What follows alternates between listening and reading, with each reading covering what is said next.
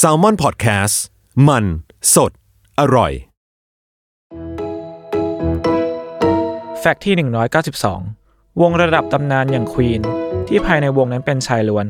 แต่ชื่อวงกลับใช้ชื่อว่าควีนหรือราชินี ที่สะท้อนถึงความยิ่งใหญ่ในฝ่ายผู้หญิง มีจุดเริ่มต้นมาจากเฟรดดี้เมอร์คิวรีนักร้องนำของวง ต้องการจะคิดชื่อวงใหม่ที่ร่วมมือกับไบรอันเมย์มือกีตาร์โรเจอร์เทเลอร์มือกลอง และจอห์นดีคอน มือเบสที่ตามเข้ามาสมทบในภายหลัง โดยเขาต้องการชื่อที่มีความแข็งแกร่งและเป็นสากล ในหัวสมองของเฟรดดี้จึงผุดคำว่าควีนขึ้นมา พร้อมกับหัวคิ้วที่เลิกขึ้นของเพื่อนร่วมวง เพราะนั่นน่าจะสื่อถึงความเป็นเกย์มากกว่าความเป็นผู้ชาย แต่เฟรดดี้มองว่านั่นเป็นเพียงแค่แง่มุมเดียวเท่านั้นที่คนจะมองเข้ามา เพราะคำนี้ยังมีอีกหลายมิติที่สง่างาม และยอดเยี่ยมในตัวของมันเอง